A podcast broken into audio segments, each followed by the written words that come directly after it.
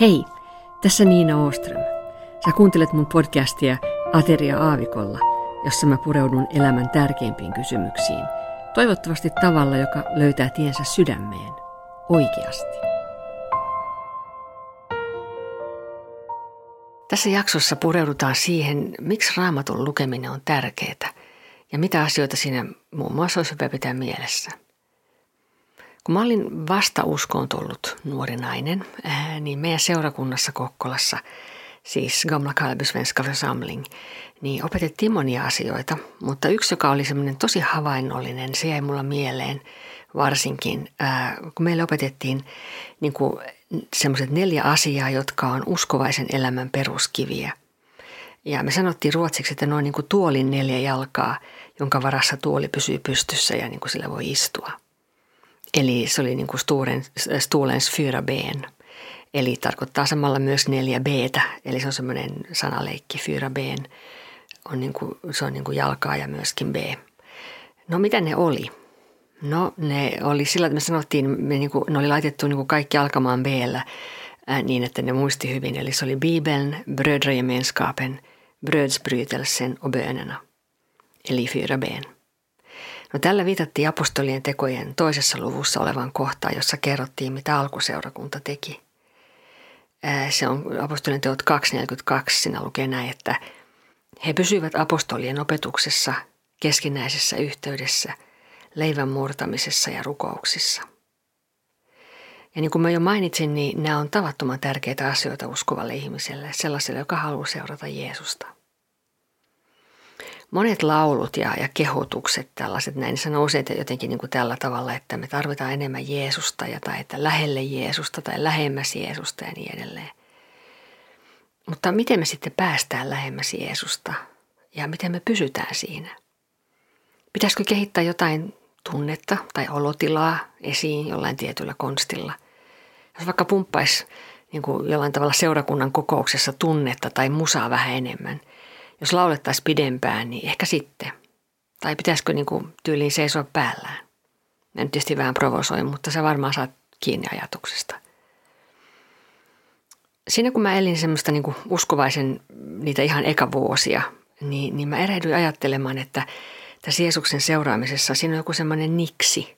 Joku temppu, että kun sen tekee, niin sitten alkaa asiat rullaamaan niin kuin siitä lähtien sitten oikealla tavalla. Ja mä ajattelin silleen, kun maailma ajattelee, niin kuin yleisesti ajatellaan sitä, mitä uskonnot on. Me tehdään tiettyjä juttuja, vaikka rukoillaan 5 kertaa päivässä tietyllä tavalla, niin sitten asiat on kunnossa. Ja mä muistan, että mä luin yhtä sellaista amerikkalaista kirjaa, josta mä ajattelin silloin, että jos mä niin kuin tämän tajuun, niin sit lähtee, tästä lähtee. Niin kuin, se on niin kuin suora baana tästä sitten eteenpäin. Mutta mä en kerta kaikkiaan tajunnut sitä kirjaa, koska mä otin sen semmoisena niin kuin temppukirjana. Ja itse asiassa siitä tuli mulle enemmänkin semmoinen taakka. Ja se, mitä mulle sitten kylläkään kukaan ei opettanut, tai sitten mä en halunnut kuunnella tai niin kuin ymmärtänyt kuunnella, oli se, että miten se elämä Jeesuksen kanssa sitten oikeasti voisi mennä. Että miltä se tuntuu tai ei tunnu, ja mikä on sille luonteenomaista, ja minkälaisia kausia siinä on, ja niin edelleen. Tehdään ajatusleikki. Ja jos olet seurannut näitä mun podcasteja, niin sä oot ehkä huomannut, että mä tykkään tämmöisestä ajatusleikestä ja metaforista. No, jos sä haluat ruskettua, niin kuin monet haluaa, niin sun tarvitsee olla auringossa. Ja se on se aurinko, joka ruskettaa sut. Ja nyt siis ei puhuta mistään itse ruskettavista voiteista, huom. Kun sä oot auringossa, niin sä rusketut, vaikka sä seisoisit hiljaa, tai huutaisit, tai hyppisit, tai makaisit, tai repisit hiuksias. Aurinko koko ajan ruskettaa, eikä sun niin kuin hetkuilut siihen vaikuta. Mutta sun tarvitsee tulla aurinkoon ja olla siinä, eli altistaa itsesi auringolle. Siis jos ulkona paistaa aurinko vaikka kuinka ihanasti, mutta jos sä jäät sinne sisälle huoneeseesi, niin sä et rusketu. Auringonpaiste ulkona, niin se ei niin kuin siinä tapauksessa sua auta, vaikka se olisi kuin ihana siellä ulkona. Tämä on selvää. No tässä vaiheessa ehkä ajattelet, että Niina, et koitan nyt keksiä vähän syvällisemmät metaforat, mutta näillä mennään nyt. Jumalan muuttava voima meissä, jonka pyhä henki saa, niin kuin, hänen pyhä henkensä saa meissä aikaan, niin se on tämä aurinko, tämä valo. Vaikka mä kuinka pumppaisin ja hötkyisin, niin hän sen tekee. Se on hänen työnsä meissä. Mutta jos mä en altista itseäni hänelle, hänen valolleen, niin mä näivetyn. Silloin mä en ole mukana, mä en halua olla mukana siinä hänen suunnitelmassa mua varten, joka on just sitä enemmän Jeesusta. Se on sitä, joka meillä on tarkoitettu.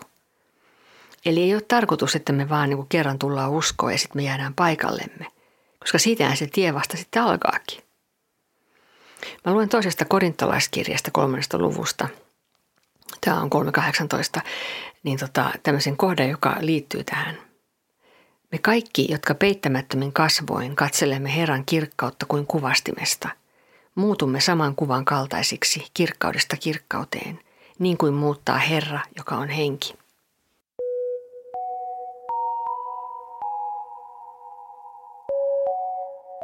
Mä luen vielä toisen kerran tämän saman kohdan toisesta Korinttolaiskirjeestä.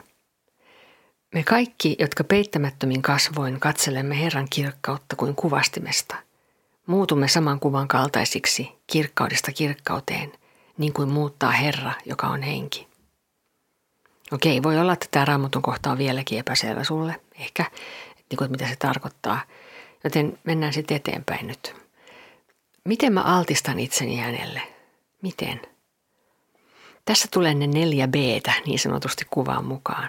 Ja koska ne on niin tärkeitä, niin mä en halua puhua tällä kertaa niistä kaikista, vaan ainoastaan siitä ekasta eli Raamatusta. Raamatusta voisi sanoa tosi monta asiaa. Se on maailman eniten luettu kirja, se on käännetty suurimmalle määrälle kieliä. Monet ihmiset tietää siitä paljon faktaa ja sen tiimoilta järjestetään tietokilpailuja. Siinä on tietyt alkukielet, joita opiskellaan ja niin edelleen. Silti tämmöiset faktat, vaikka ne on tärkeitä siis, niin ne ei ole kuitenkaan se kaikkein tärkein asia. Se, jota ilman me ollaan missattu koko Raamatun tarkoitus. Sä oot varmaan kuullut sanottavan Raamatun yhteydessä tämmöisen nimikkeen, että Jumalan sana. Tai vaikka tämä sana sanoo. Raamattu on Jumalan sana. Ja Raamatussa sanotaan, että Jeesus on sana isolla ässällä. Sillä sanotaan myös, että Raamattu on leipä. Tämä on Matteus 4:4, niin sanotaan näin, että mutta Jeesus vastasi, on kirjoitettu, ei ihminen elä ainoastaan leivästä, vaan jokaisesta sanasta, joka lähtee Jumalan suusta.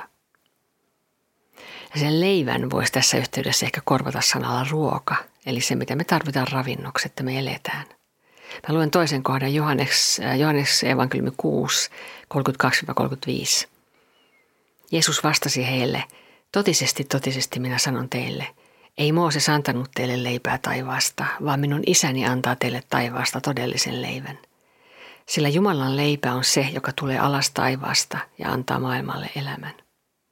He sanoivat, Herra, anna meille aina sitä leipää. Jeesus sanoi heille, minä olen elämän leipä. Sille, joka tulee minun luokseni, ei koskaan tule nälkä, ja sille, joka uskoo minuun, ei koskaan tule jano. Eli Jeesus on sana, sana on leipä, Jeesus on leipä, niin edelleen. Eli miten päin mä vaan käännänkin sen, niin kysymys on Jeesuksesta. Hän on Raamatun ydin. Hän on se ruoka, jota me tarvitaan. Se ruoka, jota me tarvitaan, on sana. Tämä on loppujen lopuksi tosi yksinkertaista siis todella, mutta ei välttämättä helppoa. Koska meillä on niin paljon omia käsityksiä ja systeemejä siihen, miten me haluttaisiin, että tämä juttu menee. Niin kuin jossain aikaisemmassa jaksossa niin mä oon sanonut, että me aina halutaan jotain uskontoa, jotain systeemiä, jolla me yritetään hallita elämää. Ja itse asiassa me ollaan yritetään olla itsemme herroja, meidän oma elämämme herroja. Jeesuksen tie meitä varten on kuitenkin ihan toisenlainen. Se on elämää, se on konkretiaa, se on suhdetta, se on todellista. No me voidaan puhua Raamatusta nyt vaikka tuntikausia ja se voi vaikuttaa hyvinkin ylevältä ja kuulostaa hyvinkin ylevältä, mutta ainoastaan sitä puhuminen kuitenkin jättää meidät kylmäksi. Sitten vasta varsinaisesti päästään asiaan, kun se avataan ja sitä aletaan lukea. Eli siis ihan konkreettisesti, kun kirja avataan ja ruvetaan lukemaan. Ja kun sä muistat, että sana on leipä, eli siis ruokaa meille, niin sitä on hyvä syödä joka päivä, vaikka useampikin kerta päivässä. Niinhän me ruokaakin syödään. Kun ruoka tulee sun kroppaan, niin se tekee joitakin asioita. Se pitää sut hengissä, Ja sitten se myös kasvattaa ja uudistaa sun soluja. Ja sitten oikeanlainen ruoka myös antaa sulle suojaa monenlaisia huonoja asioita vastaan. Näin tekee myös sana. Ja pidä huoli, että sä saat sitä kroppaasi niin sanotusti. Eli muista nyt siis, että Raamattua ei lueta sen takia, että täytetään jotkut säännöt ja sitten ollaan niin kuin kilttejä tyttöjä poikia, vaan sen takia, että se kuuluu kristityn elämään. Niin kuin ruoka kuuluu ihmisen elämään, siis ihan päiväselvistä syistä.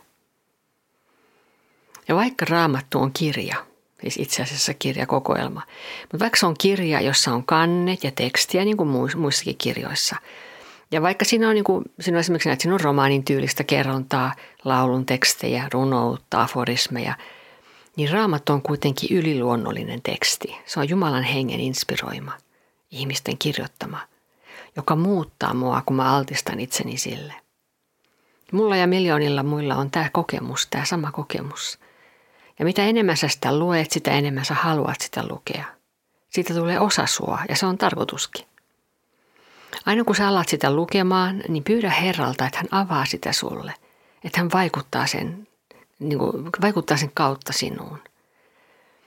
Tämä aspekti Raamatusta itse asiassa tulee taas esiin sit niin kuin rukoilemisen yhteydessä, mutta me jutellaan siitä sitten toisella kertaa.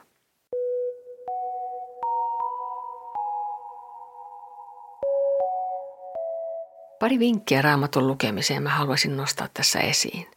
Se ensimmäinen siis, että sä pyydät, että Herra avaa sulle sitä, mitä sä luet. Että sieltä kirkastuu, niin kuin selvenee sulle asioita. Sä huomaat, että samastakin kohdasta voi eri aikoina kirkastua sulle eri asioita. Riippuen sun tilanteesta, siitä mitä Pyhä Henki just silloin haluaa sun näkevän ja ymmärtävän.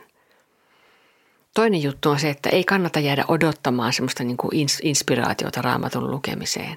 Sitä, että niin kuin tuntuisi siltä. Rupea vaan lukemaan. Koska sieluvihollinen eli saatana kyllä haluaa keksiä kaikenlaista, että sä et lukisi sitä.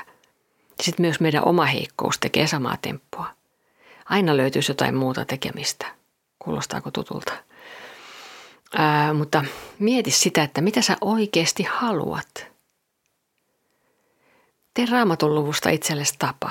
Ja tapa nyt siis tässä ei ole mikään negatiivinen sana. Tee sitä tapaa, niin se tapa on sulle sitten avuksi. Tällainen sanontakin on, että varjelle tapaa, niin tapa varjelee sinua. Sitten sä voit lukea Raamattua itsellesi ääneen. Sä voit lukea sitä jollekin toiselle ääneen, tai te voitte toisillenne lukea sitä. Tai voi tehdä itse asiassa puhelimessakin jos sä osaat jotain muuta kieltä, niin kuin sitä, millä sä yleensä luet Raamattua, niin lue Raamattua joskus myös sillä kielellä. Siitä useasti tulee semmoisia aha-elämyksiä. Sitten sä voit myös hyvin hankkia Raamatun selitysteoksen ja tsekata asioita myös sieltä. Sitten sä voit tehdä tämmöisenkin, että sä voit joskus lukea niin kuin jakeita niin, että sä luet saman jakeen ääneen monta kertaa ja jokaisella kerralla painotat vähän eri sanaa ja maistelet sitä, että mitä sitä sulle kirkastuisi. Tämmöinen raamatunopettaja kuin John Piper, se on semmoisessa puheessaan sanonut omasta Raamatun lukemisestaan niin kuin about näin. Tämä on siis nyt niin kuin tosi vapaasti käännetty ja niin kuin, mä oon se niin kuin, vaan sen, niin kuin sen sisällön tässä suurin piirtein yrittänyt antaa. Et se on niin kuin sä lukisit rakkauskirjettä sun, tai se on niin kuin vaimoltansa, kun silloin kun he vielä seurusteli, niin hän sai vaimoltansa rakkauskirje, tai siis tyttöystävältään tai näin rakkauskirjeen. Ja hän sanoi, että hän menee syrjään, missä hän voi rauhassa lukea sitä. Ja hän pitää sitä niin kuin aarteenaan, niin kuin pidetään aarteenaan niin kuin sanoja henkilöltä, jota suuresti ihailee ja arvostaa. Ja sitten jos jotain semmoista, mitä ei ihan ymmärtänyt, niin kuin, että mitä se toinen tarkoitti, niin sitten menee ja tarkistaa sen, niin että oikeasti ymmärtää sen kirjeen. No sitten sä oot ehkä kuullut myös puhuttavan tämmöisistä peukalopaikoista, eli niin kuin semmoisista, että umpimähkä otetaan joku Raamatun paikka tai joku jae, jota sovelletaan sitten niin kuin siihen tilanteeseen, missä just silloin ollaan, tai kun on kiperä tilanne. Sitten voi olla myöskin, että me niin kuin tyydytään toistelemaan niin kuin yhtä tai paria Raamatun jaetta, mitä me ollaan luettu joskus, esimerkiksi vaikka jonkun somepostauksessa tai tälleen. Eikä me oikein tiedetä, niin kuin missä yhteydessä se on Raamatussa sanottu. Tämmöiset tutut, niin ne voi saada meidät aika huteralle pohjalle. Jos me ei niin kuin lueta Raamattua kokonaisuutena, niin silloin me ollaan Raamatun kanssa huteralla pohjalla, koska tämä ei ole tarkoitettu sillä tavalla, vaan niin kuin, että se on niin kuin, se on tarkoitettu, että me luetaan se kokonaan. Ja tietysti sitten kun aikaa, ennen kuin aikaa kuluu, niin monta kertaa, että me koko ajan luetaan sitä. Eli lue Raamattua kerralla enemmän kuin vain pari jaetta. Mä otan tässä nyt yhden esimerkin. Sä oot ehkä kuullut tällaisen lauseen Raamatusta, että kaiken minä voin hänessä, joka minua vahvistaa. Tai joskus jopa näin vaan, että kaiken minä voin hänessä. Ja jos sä vaan niin kuulet tämän, niin tästä voi helposti tulla sellainen positiivisen ajattelun mantra tai semmoinen niin kaikkivoipaisuuden harha, niin kuin, että there's nothing I can't do, niin kuin, että ei ole mitään, mitä mä en voisi tehdä. Mutta kun sä katsot asiayhteyttä, missä tuo lause on, niin saa vähän toisenlaisen kuvan. Tämä on Filippiläiskirjeestä itse asiassa tämä paikka otettu. Tämä on Filippiläiskirje 4 ja mä luen nyt sitten 4 jakeet 10-14. Tämä on Paavali, joka kirjoittaa. Ilahduin suuresti Herrassa, että te vihdoinkin havahduitte huolehtimaan minusta. Siihen teillä on toki ollut halua, mutta ei tilaisuutta. En sano tätä puutteen vuoksi, sillä olen oppinut tyytymään oloihini. Osaan elää niukkuudessa, osaan myös elää runsaudessa. Olen tottunut kaikkeen ja kaikenlaisiin oloihin, olemaan kylläinen ja nälkäinen, elämään runsaudessa ja puutteessa. Kaiken minä voin hänessä, joka minua vahvistaa. Teitte kuitenkin hyvin, kun otitte osaa minun ahdinkooni. Eli asiayhteys Raamattua lukiessa on hyvä pitää mielessä. Mitä muuta siinä luki? Mitä oli sanottu just ennen? Kelle tämä oli osoitettu? Oliko se esimerkiksi uskoville osoitettu vai sellaisille, jotka ei ole uskovaisia? Oliko se osoitettu seurakunnan johtajalle vai ehkä kaikille seurakuntalaisille? Oliko siinä esimerkiksi... kun sä aloit niin lukemaan jotain niin lukua, niin sä voisit hyvin niin katsoa just sen edellisen luvun loppuosan. Esimerkiksi sä voit sen luku alkaa niin sanalla sillä tai sen takia tai niinpä, jotain tällaista näin. No sehän on semmoinen sana, joka tarkoittaa, että jotain siinä ennen oli semmoista, minkä takia sanotaan niinpä tai sen takia. Ja ne kuuluu yhteen ne asiat. Tässä on niin hyvä myös muistaa just se, että tämä jaotus lukuihin ja jakeisiin, niin sehän tehtiin paljon myöhemmin, pitkästi yli 1000 vuotta myöhemmin, kun nämä kirjoitettiin. Eli sellaista ei nämä kirjoittajat ajatelleet silloin eikä niin kuin tarkoittaneet. Yhden jakeen tai semmoisen kohdan tärkeys ja sen ymmärtäminen, se on myös tosi oleellisesti niin kuin yhteydessä Raamatun koko ilmoitukseen. Eli että Raamattua kuuluu tulkita käyttäen Raamattua. Ja mitä useammin joku kohta tai ajatus esiintyy Raamatussa, usein hieman eri tavoin niin kuin ilmaistuna vähän eri sanoilla, niin sitä tärkeämpi on sen asema.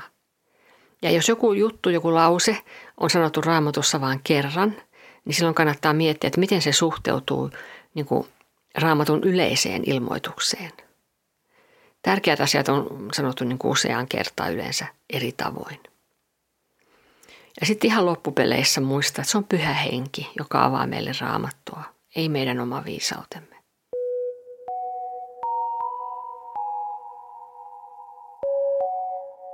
Paljon puhutaan Raamatun tulkitsemisesta ja siitä, että on niin vaikeaa tietää, että mitä siitä oikein pitäisi ymmärtää ja ajatella. Ja totta kai mä itsekin tiedän, että mä pähkäilen asioita Raamatun äärellä. Joo, totta kai mä todellakin teen sitä. Mutta tällaistakin asiaa niin kannattaa ajatella, että sen sijaan, että kysyy, että mikä vika tuossa Raamatussa on, kun se ei oikein niin sovi tähän mun ajatusmaailmaan, niin voisi kysyäkin, että mikä vika mun ajatusmaailmassa on, kun mä en ymmärrä tätä kohtaa.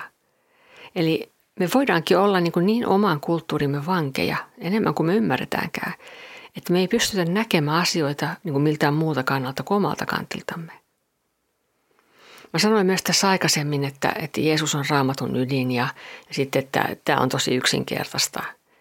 Mutta se ei välttämättä tee sitä helppoa.